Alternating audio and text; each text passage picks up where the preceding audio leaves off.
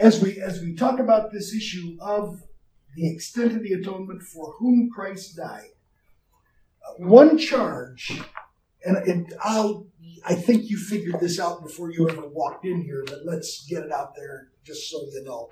Uh, when we're all done, you're going to find me coming down on the side of the unlimited atonement. Christ shed his blood for the sins of all men. There is a charge that is made by Reformed theologians in reference to that. And by the way, Casey, you and I need to talk. If you've got a minute after class, can we visit for just a second? Okay. Uh, I want to get straight what we talked about as the semester began on what you're. Yeah. Okay, he knows. All right.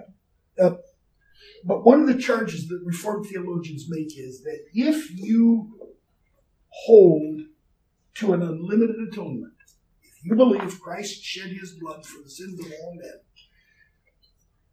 therefore you must believe that eventually all are going to be saved. You must drift into universalism. And I do not believe that for a minute. And I know lots of us who hold that Christ died for all people, that the blood of Christ is sufficient to save anybody, who do not believe all are going to be saved. And that's very clear. In fact, one of my good five point Calvinist buddy friends says, one way or the other, every one of us believes the, the atonement is limited. And we'll, when we get to the conclusion of this section, we'll see that. But there are folks who drift into universalism. They get there through Arminianism, not through just an unlimited atonement.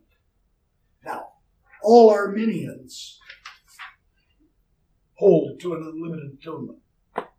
Not all who hold to an unlimited atonement are Arminians. And we need to keep that very clear. We do not believe uh, that God gives this prevenient grace to all men, that gives them an need ability to respond to the gospel. We have already spoken, spent a fair amount of time in this course talking about the fact there's got to be that convicting work of the Holy Spirit of God that draws a sinner to Christ, and without that, no one's going to be saved. And I think we've said that enough. We're clear on that, are we not? Okay. Yes. Pardon me? I am on page 49. Uh, if I can get my little thing to work, 49 is up there also. Okay? So, it is true, little a here. It is true, and I've just obliterated it. It is true that Arminianism can lead to universalism. And you witness the openness of God theology of Clark Pinnock, John Sanders, and others. Uh, Clark Pinnock has gone to heaven within the last couple of years. Uh, he is has to be a great theological enigma. Started out as a Baptist, strong Calvinist, who ended up not only an Arminian, but uh, very close to a Universalist. Made statements like, didn't he, he still believed that Christ was the only way for someone to be saved, but he believed there might be indicators in other religions that could point someone to Christ. I, that just flies in the face of everything the Bible says about idolatry, about any kind of false religion. Okay. So how he got there, that is that is amazing. I am convinced, however, that it is not the unlimited atonement position that leads to universalism. Rather, it's two other fatal flaws in Arminianism that lead to universalism. The first is the view that the love of God, rather than the holiness of God, is God's primary attribute. And that you will deal with in theology proper, so I think we're all on fair ground there. And then Arminian, Arminianism's flawed view of man's depravity, that man has within himself uh, some ability to respond to God, they also contribute to the tendency to Arminianism, or to universalism.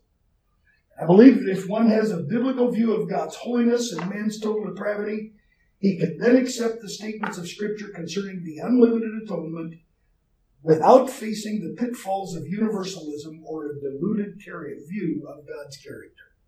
Now, having said that, questions at that point? I want to launch into what I hope we can finish today. Don't know if we will. But I want to launch into this discussion of the limited atonement or the particular redemption position. And what I did several years ago when I put this together, I went through and assembled as best I could every argument I could find from those who hold to limited atonement their own arguments. And before we do anything else, I want to set out for you, in essence, in their own words, their arguments. We will come to refutation later. First, we'll just set them out here, and as much as possible, if there is if there is some descriptive comment that needs to go with it, it'll be theirs. All right? Yes, sir. Then, Moritz, in your travels, uh, what would you say the percentage, if there is one, the percentage of Baptist preachers within fundamentalism that might hold to a atonement position? Is there any? Yes. There is. And I'm glad you posed your question as you did. What percentage of fundamental Baptist pastors would hold to a limited atonement? And the answer to that is yes, there are those who do. I have preached for four or five of them over the last 30 years, had good fellowship with them, and they are clearly among fundamental Baptists across the United States of America today a minority. Okay? In other words, those who are strongly Calvinistic among fundamental Baptists are largely four point Calvinists. With, yeah, this being the exception. This being the exception, yes. But then you make the shift over to conservative evangelicalism and you find it to be a much more popular. There is a there is a huge resurgence of both, and I want to say both, and I'm going to use the, these two terms separately. Reformed theology, and I'm taking the whole covenant of works, covenant of grace, ball of wax there. All right? There is a huge resurgence of that, and there is a huge resurgence of Calvinism. Right? Okay. Now, uh, and by the way, let's broaden it out to traditional American evangelicalism. Dallas Seminary and its influence is not today what it was 40 or 50 years ago.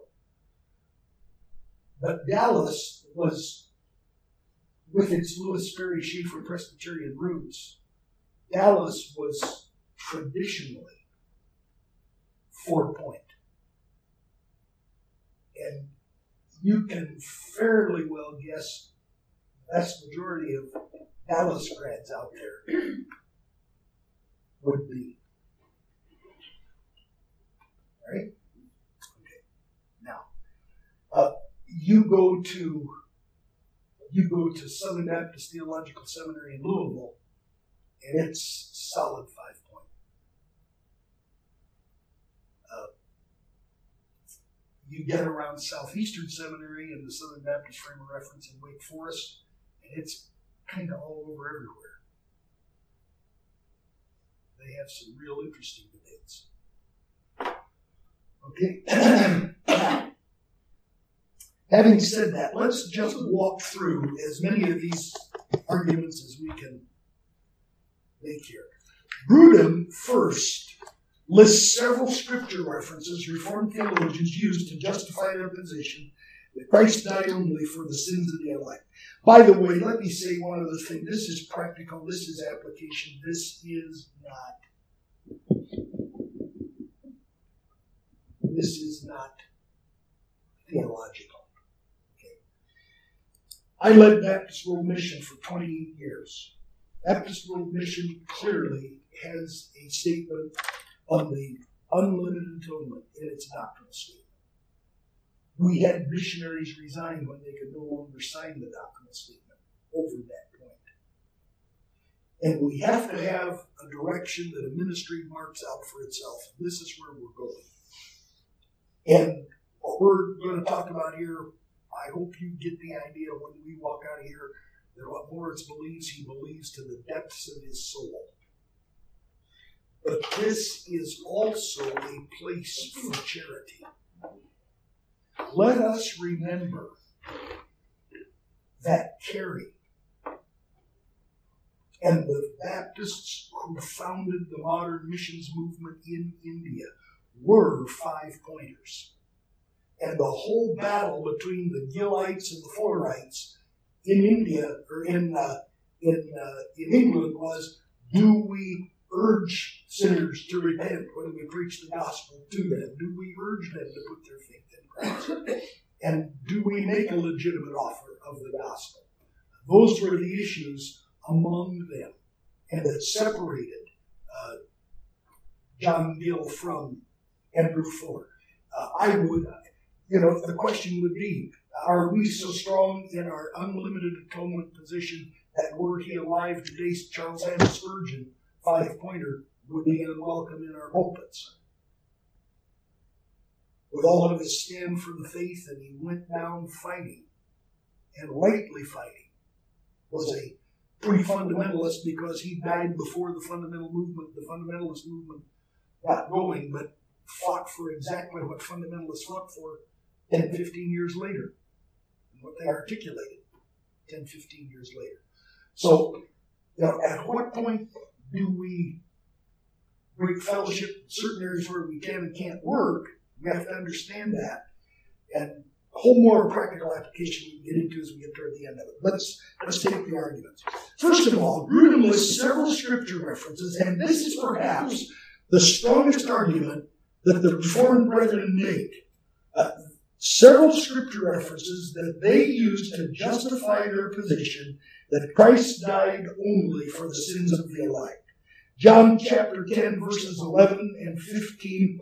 Uh, the good shepherd, I am the good shepherd. The good shepherd giveth his life for the sheep. I lay down my life for the sheep, Jesus said.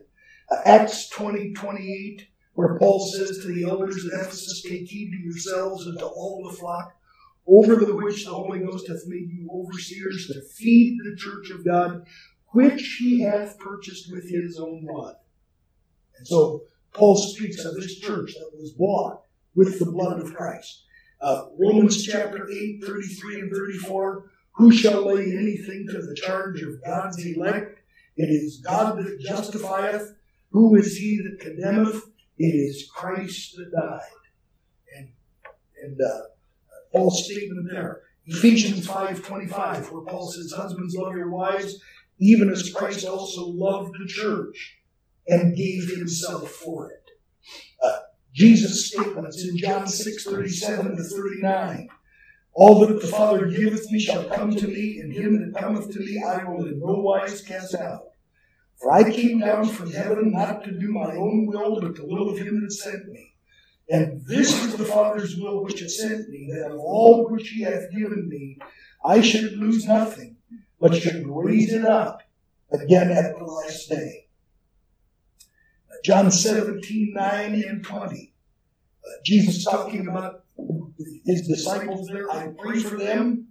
I pray not for the world, but for them which thou hast given me, for they are thine.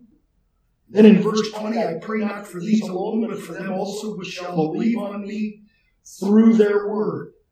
Romans 5, 8, and 10. God commendeth his love toward us, and that while we were yet sinners, Christ died for us. For if when we were enemies we were reconciled to God by the death of his Son, much more being reconciled, we shall be saved by his life. 2 Corinthians 5, 21. You begin to get a pattern, and these are verses many of you have memorized as kids, are they not? He hath made him to be sin for us who knew no sin, that we might be made the righteousness of God in him. And you can look at Galatians 1. In fact, I opened it up and checked it. I've got them right here. Uh, Galatians chapter 1 and verse 4, Paul says, Who gave himself for our sins that he might deliver us from this present evil world according to the will of God and our Father. Ephesians 1 7, in whom we have redemption through his blood, the forgiveness of sins. So that, those are the uh, those are the types of scriptures that that they use.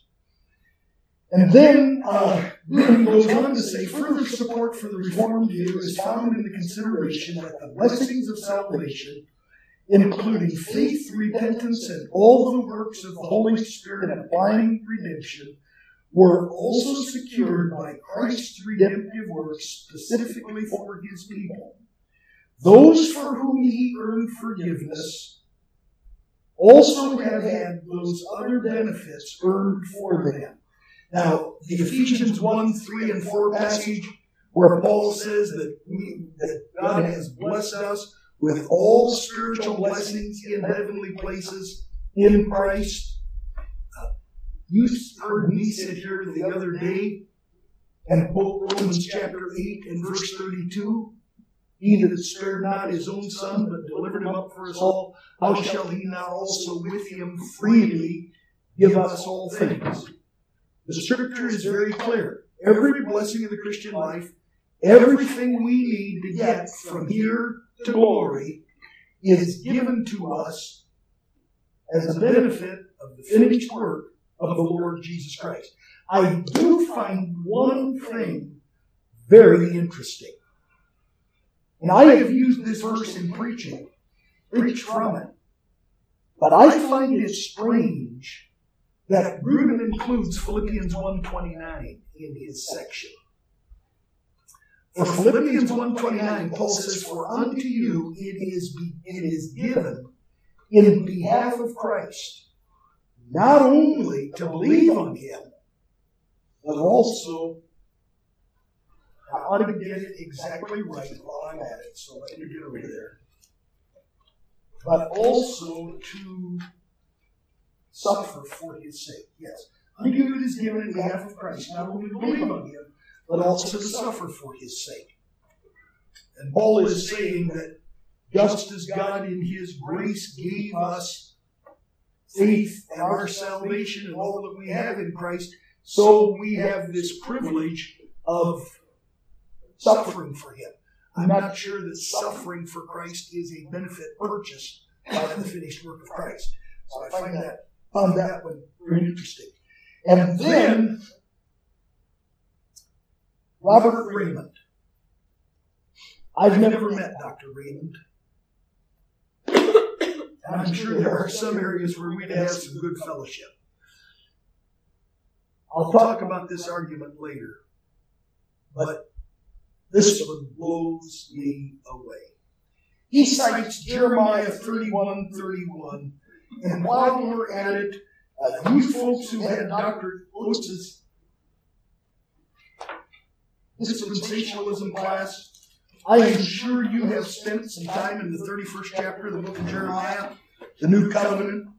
But listen, listen to this. God says, Behold, the days come, saith the Lord, that I will make a new covenant with the house of Israel and with the house of Judah. Now, listen to Raymond. Raymond adds a scriptural proof, Jeremiah 31 31, where God promises to make his new covenant with the house of Israel and with the house of Judah. Citing this verse, he, he elaborates that is with the church of true Israel. So he wants to read the church right back into Jeremiah chapter 31. And then other scriptures sometimes cited, Matthew 121, he'll save his people from their sin, Isaiah 53, 8 and 12.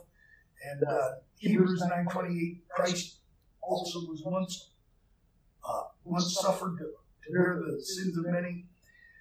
Now, several arguments are advanced, sometimes advanced for the limited atonement, beyond that scriptural evidence. The argument from election, namely, and watch this one, little a, that if God purposed from eternity past to save certain of mankind, It is only reasonable suppose, to suppose that he used means exactly equal to the end he had in mind. In other words, Christ didn't die for anybody who wasn't going to get saved. On that point, can I just ask you, We've talked about holding to the substitutionary Mhm. death of Christ. If that statement isn't true, how is it, is it fully substitutionary? The question is, and, and let me tell you, if Robert Raymond were to walk in here this morning, or Wayne Grudem, Yeah. we would stand shoulder to shoulder and fight a common enemy for the substitutionary death of Christ and against any concept that would minimize it or deny it. Right. We would all be in agreement. Where we would disagree was would be over to whom does that substitution apply? Well, that's what I'm saying. If um, if someone goes to hell, um, that substitution didn't take place. Well, and I am going to later show you. Sorry to No, that's fine. No, I I like like that because it shows something. And I hope you're not the only one here. but But it it looks like you're thinking the same direction I'm thinking anyway. And, and we can get too far ahead of the story, but let's just say this much. Peter is going to say, and we will see him in 2 Peter 2 1, Brother Ben, that there are going to come those false teachers just as there were false prophets in, Eli- in, uh, in Israel. And he said, I've got that about half. Let's get it exact. There were, but there were also there were false prophets also among the people, even as there shall be false teachers among you, who privately shall bring in damnable heresies. Listen to the next statement. Even denying the Lord that bought them, and bring upon themselves swift destruction. And Peter is writing about these false teachers. And he does not use nice language to describe their false teaching. And he says, they deny the very Lord who bought them. And it sure looks like they were the objects of the redeeming work of Christ, doesn't it? What, what's the reference? on that? Second Peter 2 1. Right? Thank you. So that's where the debate would be if Brothers Raymond and Grudem were to walk in here this morning. Now, we would have wonderful, it would, the fur would fly. If Raymond and I got to talking about, got to talking about church polity. Uh, Reading him on Acts chapter 15, trying to read a Presbyterian presbytery into the church council at Acts, in Acts 15, the council at Jerusalem. I just read Peter Bailey. I mean, it's, it's, it's, uh, it's, it's, it's pretty funny. But, um, or you, anyway, you, you get the point. Yes, sir. Um, I was wondering if um, the uh, Revelation thirteen eight and um, specifically uh, those that will not worship or will Mhm. worship the beast that were not found in the book of life Mm-hmm. of the Lamb slain from the foundation of the world. When was that book written? Do you think? And uh, well, that's it. That's the main question I have. And if we'll get into that. And we, when we, that probably will more come up when we get into the election part of this, Brother Okay. Casey. All right? Sounds good. And listen, let, I told you this, if I didn't say it the first day of class, I said it very close to the first day of class. When we get all done, we're not gonna have all the problems settled. The, the tension between man's responsibility, man's response to God, and God's sovereignty is, as I think Don Carson said better than anybody else, it is not a problem to solve, it is a framework to explore. And they're just, they're not ever going to solve all of those issues. But we have to, what we're really doing here is letting the scripture lay, set the parameters, the boundaries for the tension. Follow me? I would argue that that tension still falls within the boundaries, at least on one side of the field, of the fact that Christ did die, and his death was sufficient for the salvation of anyone who will believe. Okay? Now, that still doesn't get to does God know who's going to be saved? Were we chosen in Him before the foundation of the world? And the answer to that is yes. And that's where we have a hard time figuring everything out. Okay. Right? And there will be a lot more discussion about that as we get there. Good. What else? Yes, ma'am. So my question, I was observing, it seems like the whole conversation of limited or unlimited atonement is kind of, I mean, I believe that the Bible teaches unlimited, but it's like, it's sufficient, so why not stop there? And you know what? You know what? We are going to conclude precisely at that point. Now, you, you just you just jumped in. Thank you. Well, I've heard people say it was sufficient in its. How, you know, you know, what I'm talking All about right. breaking out Listen. the extent and the effect sort of deal. If you don't want to talk about this, okay, you don't have to talk about it. Let's just go. Just turn to page sixty. Get in your notes or get to page sixty, and I'll show you, show you where we're going to conclude. And Chip's going to love it. I've been hassling him. Sarah Hall, congratulations. That lady turned in her theologian review and read. I was sitting in front of my computer at the oh. house when I read her review yesterday, and she starts out by saying, I read 200 pages of Augustus Hopkins Strong. And I told my wife, that gal gets a badge. He is She's a better man than I am. three, three, uh, three levels of print and all of that, but there's some great stuff in there, isn't there? Yep. Okay, but, uh, all right, last statement. Just before we go to the ordo salutis, okay? So I'm going to tell you where I'm going to come out. Since you're all, you've, you've jumped to that conclusion. No, I, I, I, I don't think there's any other place to come out. Okay, so just let me read it. First Timothy four ten, and this is a quote from my man who will become my friend when I get to glory, Augustus Hopkins Strong. Okay, and he'll become your friend too. He'll probably speak in bigger, bigger letters than he wrote. Okay. Therefore, we both labor and suffer reproach because we trust the living God, who is the Savior of all men, especially of those who believe that believe. We are on solid biblical ground in concluding that the gospel is sufficient to save all, but efficient only for those who believe.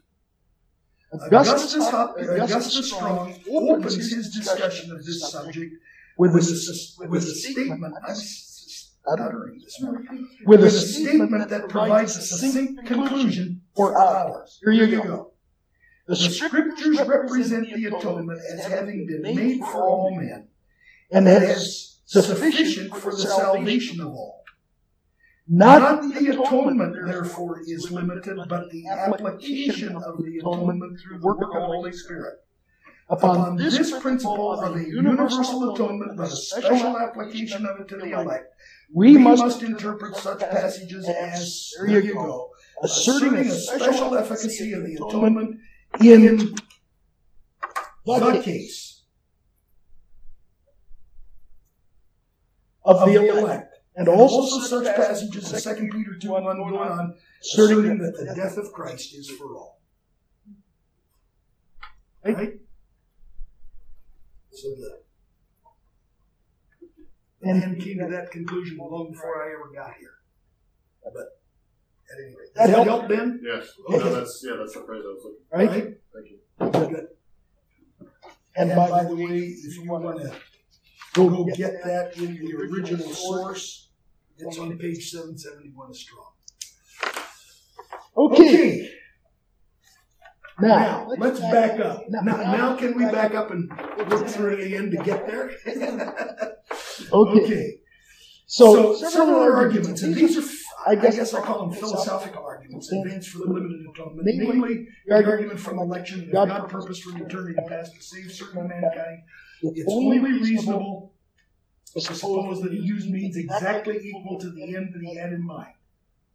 And, And then from the Reformed presupposition of a covenant of redemption, Reformed theologians hold that God made a covenant of works with Adam, which was followed by a covenant of grace with the human race after the fall.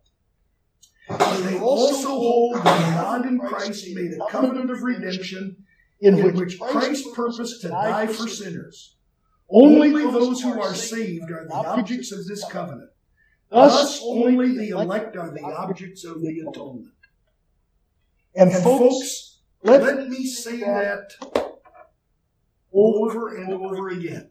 it has to be said in a dispensationalism class. it got said in a theological systems class.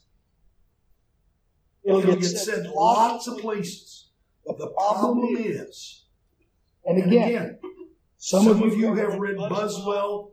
I've I've got got Hodge, and some of somebody has done a review of Hodge this in this this course, and uh, and and uh, there there is a lot to learn from those old old Reformed theologians, and there are places where we where we rejoice in a common faith. And by the way, Robert Robert Reymond is a living, breathing, in shoe leather one of those today.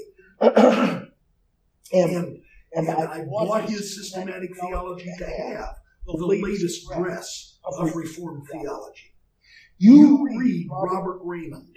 I'm, I'm, I'm going to blow him up some more here before I'm done. But, but you read Robert Reymond on Romans chapter 3, and I'm going to guarantee you something. You get, you get in his systematic theology, you read him on Romans 3 and the penal substitutionary death of Christ. If you're not in tears, you'll be very close. It is a masterful exposition of that passage of Scripture.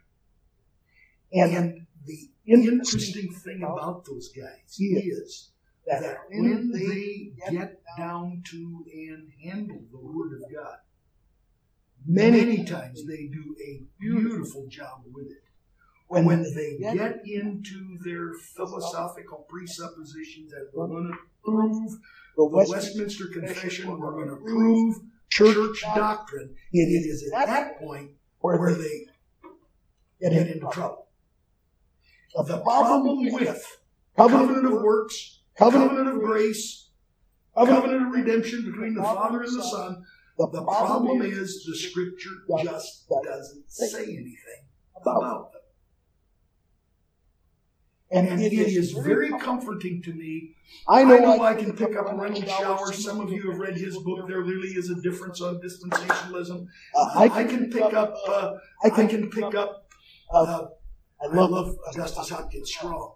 He talks about uh, the covenant of works and uh, says that it was designed by, it was invented by this guy Cocceius, who was a Dutch theologian. And, And uh, then he quotes. He didn't want to make the statement himself, so he quotes Edwards Amasa Park, who was a congregationalist theology professor, a contemporary of Strong's. and And uh, uh, he says Dr. Park caused great offense when he observed that that covenant, the covenant of works, was made in Holland. and, And that, that's why Strong is fun to read. That's why the little print is the good stuff. but But anyway, anyway, at any any rate, uh, you you just cannot find it. and And it really really encourages me when I go pick up, is it Paul Williamson's book, sealed. With an Oath? He is an Anglican from Australia, and he's writing on the Noahic, mosaic. Mosaic, Davidic, and new. Covenants. And it's a book about that thick.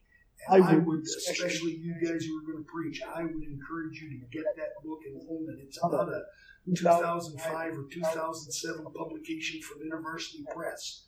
Sealed with an Oath is the name of it, and it's it's one of the greatest exposition of the biblical covenants you'll ever find.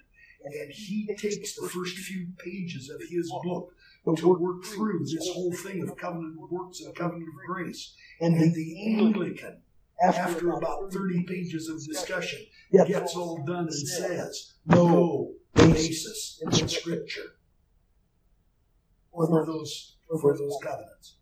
and And you just have a very difficult time reasoning soundly when you start with, with a presupposition for which you do not have scripture. Right. Right.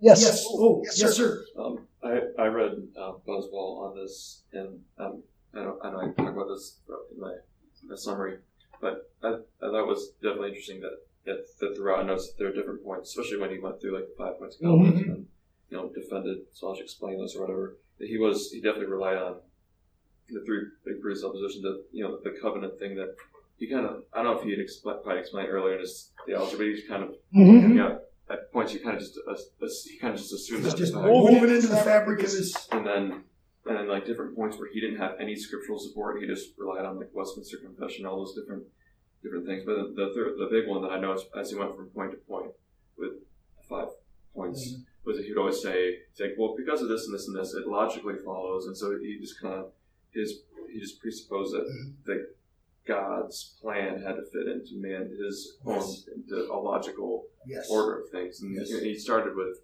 and we- we start with the total depravity, Mhm. and then he said, well, it just logically follows with this, and then therefore man has no ability that for God must do everything, and then he just he just kind of thinks that you know.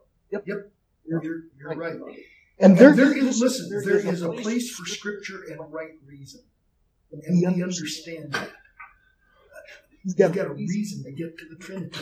You've got to put a lot of scripture together to get with the, you know, to, to come out with a forward doctrine of the Trinity. But uh, it helps to reason on the basis of scripture. Okay. Okay. Then, Then, so I, So I got that horse beaten at least for now.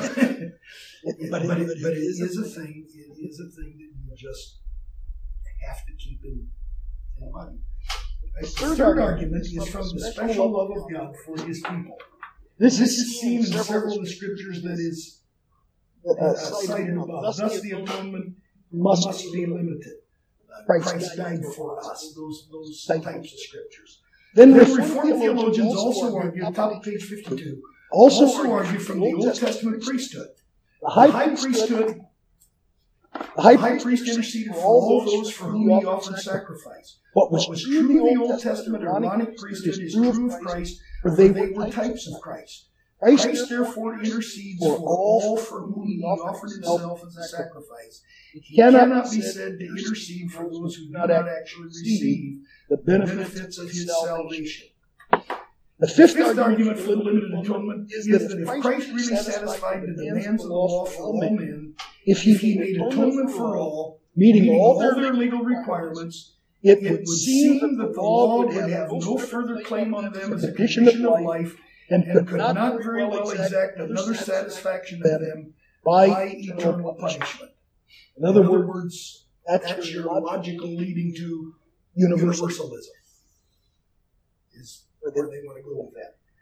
And And then then Reymond, Reymond advances the argument that God's redemptive love does not include fallen angels. And the atonement is limited because it doesn't include the angels, is his argument. and then And then Reymond, Reymond also also cites the irreversible condition of lost men already in hell when Christ died. And, And he also cites the limited limited number of people by divine arrangement who actually hear the gospel. Now, Now, folks, folks, I am not claiming that that is exhaustive. but I I am am telling you, in the reading I've done, that is as far as I know every argument I've come across for the limited atonement. Right? Questions, Questions, comments at that point? Capital Capital C. Let's see how we can refute it. The first thing we have to point out is, is that some of the scriptures cited are taken out of context. And, And Grudem's use of John 10, 10, and 11. Let, let me, let's just read that while, while we're at it.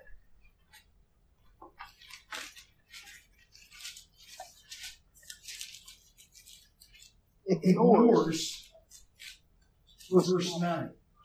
For in John 10, 10, and 11, Jesus says, The thief cometh not but for to steal and to kill and to destroy. I I am, am come that they might have life and that they might have it more abundantly. I am I am the good shepherd. The good shepherd giveth his life for the sheep. And Grudem is centering on the fact that Jesus died for those who actually are sheep. John 10, 9. I am the door. By me, if any man enter in, he shall go in and out and find pasture. And the Lord Jesus Christ gives a universal, all universal. universal indication. Any Any man. man enters in, he'll go in and out, find pasture. Is there a difference between um, a universal offer and universal atonement? Because, well, Let, let's put it this way, Brother Chip. Holding to any form of election. And when you get there, you're going to find out I hold to unconditional election. I believe the Bible teaches that. We still have to wrestle with that very question. And that was the battle between the John Gill hyper Calvinists and the Andrew Fuller and later Charles Spurgeon Calvinists in England. Can we make a legitimate offer of the gospel? John Gill's position was you could preach the gospel, but you could not invite sinners to be saved because you didn't know who the elect were. And yet Gill was something of an enigma. I've got I've got to drag it up. I'd have to go back and read it again, but within the last six months, in reading Baptist history, uh, Gill looked looked very favorably on the evangelistic preaching of, of uh, Whitefield. Okay? And I think Whitefield preached in a field not, not very far from Horsley down where Gill's church was. All of of that. that's all sitting now. Can you imagine? a place? Uh, it, it, eventually got spelled H O R S E L Y D O W N, But it, was originally three words H O R S E L I E D O W N. So it was Horsley down. And uh, there, was a, there was a field out there somewhere, and apparently Whitefield preached in a field not very far from, from Gill's church, and Gill was agreeable to it and didn't, didn't fight it and supported it. Okay. So, so but but Gill's Gill's attitude was, and that's why Gill is a hyper Calvinist. And by the way, that term hyper Calvinist gets thrown around, and all kinds of people get called all kinds of names. and One, one, one of the wonderful things you can do is get on the blogs and see all of the spirituality uh, that, uh, that, that, that, that, and there's a bunch of it going on right now. but, But, uh, but, but the classic definition of a hyper Calvinist is, is that the hyper Calvinist would would not make his own own offer of the gospel, wouldn't urge people to be saved because he didn't know who the elect were. where Where Gill Gill, not Fuller, and and Carey, Carey, 1792, Spurgeon, Spurgeon, their their heir, 50 years later, believed that that Scripture calls all all to be saved. Scripture Does does make a legitimate offer of the gospel to all, and and we must make that legitimate offer of the gospel to all. agreed, yeah. I, I, that, that was that, that was a battle. and You've got to understand that. That was a debate between Calvinists. That, That was a debate between Five- five point Calvinists. I think that that's separate. I have two questions. Or do I comment a question real quick? I think that separates the men from the boys, if you will, in that sense, because I think that you can be Calvinistic and even hold to this position so long as you take the position that you can give a full offer of the gospel. But listen, yeah, I agree. And- And there there is another thing you've got to understand. there There is is a way Arminianism can ruin churches. Hmm. And there is also a way that Calvinism can ruin churches. And I pastored one where a man drank a lot of Dutch Kool-Aid. But That, that, that was a dramatic way of saying it. it? and, And the church went from 400 to 160 in 13 weeks.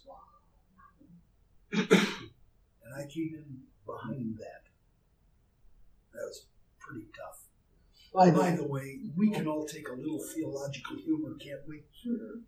there, There are two books that Zondervan is releasing right now. More than two, but there, they're releasing two books this, this fall. and the, And the two books are simply titled For Calvinism and and Against Calvinism. and And you you ought ought to see the ad that they sent when they sent the announcement. here, Here is the For Calvinism, and right in front of the book is this oh, bouquet of very vigorous tulips. In front of the Against Calvinism, the tulips are all wilted. And uh, so they, so they, they, they have some fun. they have, They have some fun with it. and, And I, I I do not believe you can justify five point Calvinism. I do not believe you can. But But it is not, not the dread heresy that some folks want to make it. We need to understand that. And any, anything can be taken and run into the ground, and is.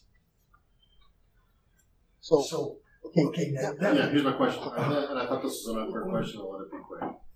Somebody asked me one time. They said, "All right, so you take it with the limited atonement kind of position. Did Jesus die for Judas's sins just like he died for Peter's sins?" the answer is if Jesus died for the apostates of whom Peter speaks in Second Peter he- two and verse one, the answer is absolutely yes.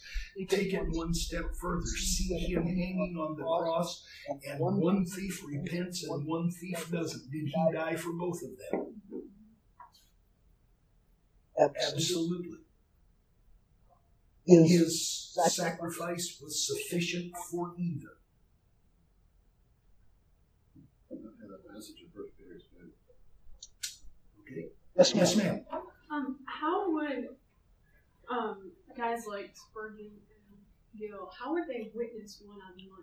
Because I, I think I remember reading something maybe in Spurgeon where he said, "I I can't tell you that Christ died for you necessarily, Mhm. but I can still give you the gospel somehow." Well, Well, let, let, let me tell you, Sarah. Number number one, Spurgeon Spurgeon has has to be the the most most printed and reproduced preacher s- since anybody in the Bible, I think. Be, be careful what, what you read of Spurgeon. uh, if If somebody, is reproducing Spurgeon's sermons, take it to the bank. if somebody, is writing and printing Spurgeon sermons, you've got to know if they're editing them for their own purposes too. So you've got to know who you're who you're trusting there. I'm not- I'm not making comment one way or the other on that. And and the with with your master's degree students, you're taking all of these hours, and all of this outside reading, and I'm going to throw some more reading at you. You know, that's uh, props. Boy, there, there is a book. Someone- Someone has put it together. If If I have it, I, I think it's up on the third floor. I don't think it's in. Don't think it's in Florida. I think it's here. It It is. is a book. Spurgeon preached a series of sermons, And and they had been put together in a book entitled Sermons on Sovereignty. and And they, they are they, they are an incredible set of messages oh, outlining. outlining what was in his heart and what he believed. He's, he's talking about irresistible grace on Sunday night. and he And he winds winds the sermon up saying, if you're sitting here and You you know know, within your heart there is a longing for God and you know you need to be saved, don't you worry about whether you're one of the elect or not. You call on Christ. And, And when he was at Waterbeach, before he went to London, I Just just in the the last last three three months, months read this about it. that That little, little, even even before, before he went into ministry, when he was a young layman, that that guy was out in that, in that town where he became pastor. And I don't know if there's 50 or 100 people that he inherited in that town. It was 450 when he left two years or three years later. Went to um, London. The guy was out knocking on doors, as we would say it today, talking to people in their homes, house to house, evangelism, witnessing and winning people to Christ. and And the real, Hearts Aflame, the George Whitefield, Charles Spurgeon, those, those guys. guys. Yeah. Again, I'm not, I cannot go there, But but they, they, they, they, uh, they, they believe that we are responsible to preach the gospel to every creature. And they did it. another, Another one, one of later, uh, he has been dead for 35, 40 years now. he D. Martyn Lloyd Jones was another guy like that. Yes, sir. Can you, like Ben said earlier, you could potentially even hold the position that we preach the gospel to every person, and yet the atonement is limited. Mm-hmm. And, and there are many who have done that. Yep. There are many who have done that. The, The, the other, the other thing, and, and I'm getting further ahead of my story, but let me just throw this out. when you When you wrestle, wrestle with the five points, I I think think Scripture is clear, and I'm definitive on unlimited atonement. The One, one, one that I probably have a harder time with with the Calvinists themselves is irresistible grace, because they are all over the board trying to get a definition. We can- we can read Grudem, we can we can, we can read almost any Calvinist. If, if I had gone back into Buswell, we'd we find, find very very similar definitions of limited atonement. You follow me? That, that's pretty well set in concrete. To go, go somewhere else, and forgive me for using a colloquial illustration, but, but to try to come up with a definition of irresistible grace is the proverbial task of trying to nail jello to the wall. Uh, because what what I I read from Charles Hodge, just for instance, about irresistible grace, it's that work of the Holy Spirit upon the heart of the sinner that draws him to Christ without doing any violence to his will. Boy, I mean, I wouldn't have wouldn't have much problem with that. Then, then you get the other the other folks who want to just about make man a robot and an automaton, and the elect is when the button gets pushed, he moves. Hodge also differentiates the call though. Yes, Yes, I and I understand. understand that the effectual call and, And that's where- and the general call. Yes, yes, I understand that. Okay, Okay, yes, sir. yes, sir. Seems like that maybe um, that some people hold to limited atonement um, really are just really are holding to uh, limited application, as we said, like as as in what Mhm. Strong said, and they they don't necessarily believe in a limited atonement. They really just believe in a limited application, even though they're calling it a limited atonement. Yes, Yes, Yeah, Yeah, what- what page is- 16. You, you nailed, you nailed it, yeah. Would you say that's a wrong position? Dr. Phillips? Strong Strong's position?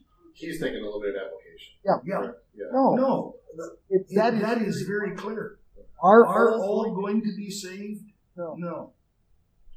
the Today, if you hear his voice, are harden not your heart. So then Judas, he really didn't. I mean, his the blood of Christ just wasn't applied to him because he didn't believe. Is that what you were saying? He rejected. by By, by the way, do you think he legitimately ever heard the gospel? Picture yourself in in uh, Capernaum. Mark, Mark nine. Thirteen men in that room. Jesus and the twelve. only Only ones there. I'm gonna make make eye contact with some of you deliberately while I'm doing this. Can you imagine the Son of God in a room just about like that saying, if your hand offends you, cut it off? Better for you to enter into life mean than having two hands to be cast into hell, into, the fire that never shall be quenched, where the worm dieth not, where the fire is not quenched?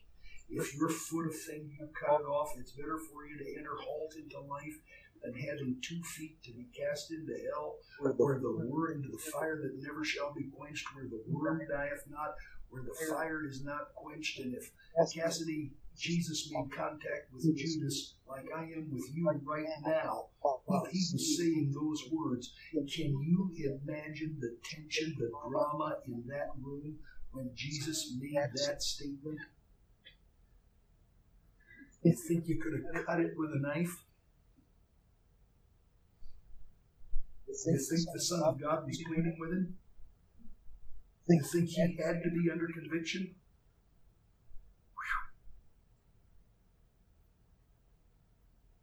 And Scripture always puts the responsibility for sin, the responsibility for sin's consequence on us and our will. Always. Now,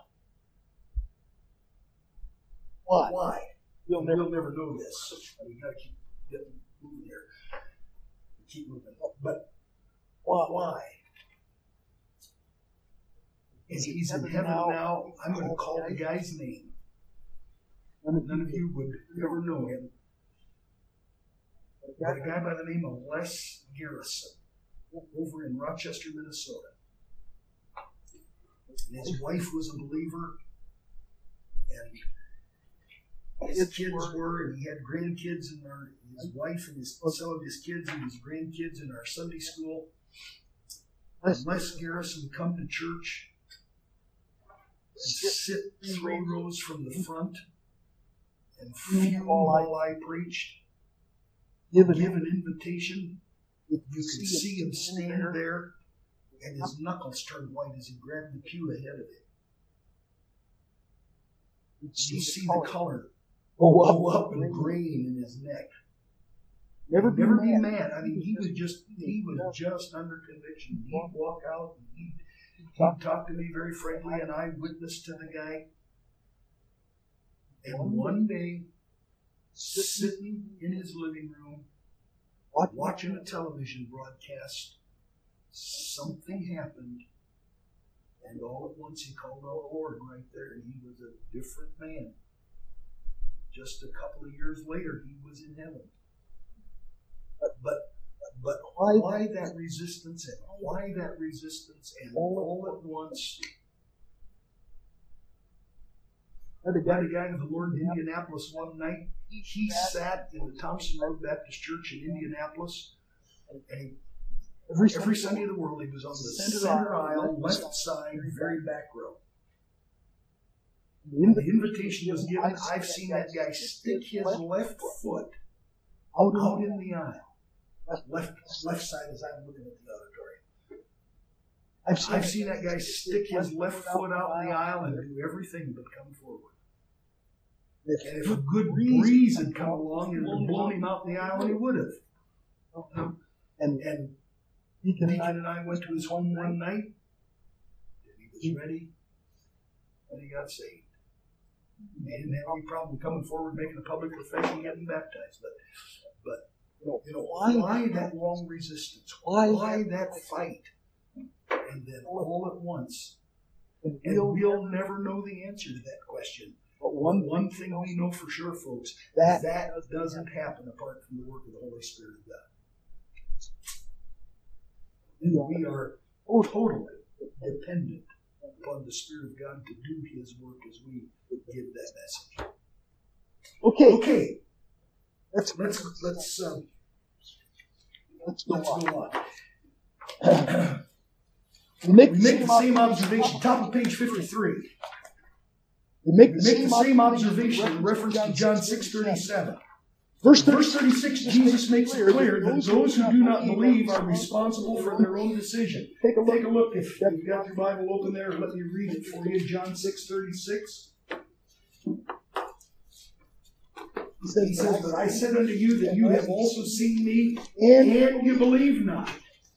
then look, Then look at verse thirty-seven. all All that the Father giveth me shall come to me, and him that cometh unto me, I will, I will in no wise, cast out. and And you've you've got got man's, man's responsibility, and it looks like God's elective purpose in two, in two verses just right together.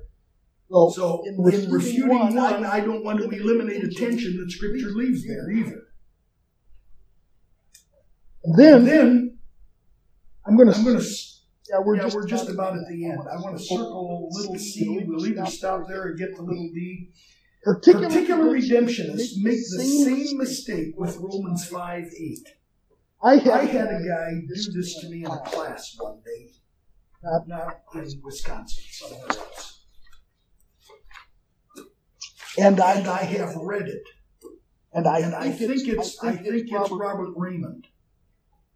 And This this this just blows me away. God, God commended His love for us in that, while we were yet sinners, Christ, Christ died died for us. and so, And so the claim is Christ died for us, for for the, the elect. there is a special love of God For for the the elect. May May I, I ask you to look at hmm. the whole context. and And failure, failure to look at the context makes that use of Romans 5 8 egregious to me. Romans, Romans 5, verse 6. Are you ready? For For when when we were yet without strength, in in due due time, time, Christ Christ died. died for the ungodly. For For scarcely for a righteous man will one die, yet peradventure for a good man some will even dare to die. But God commended his love toward us, and that oh. while we were yet sinners, Christ died for us. Now, did Jesus Christ die for the elect as a class? Or did he die only for the ungodly? And did he die for the ungodly as a class? Or did he die only for the elect ungodly? According to them. Not, You know, get in trouble, don't you? and I And use I use this illustration. I talk, I talk on the phone with my oldest girl, Lissa. Elizabeth is her full name. when I'm when I'm done, I tell her, I love you. with that, Does that mean I don't love Christy? My second daughter? Obviously not. if I, If I talk to one of my grandkids, whichever one, and say, when we're getting done, I love you. does that, Does that mean I don't, don't love the other the other five? five? Of course not. Okay, Let's let's stop right there because we are out of time.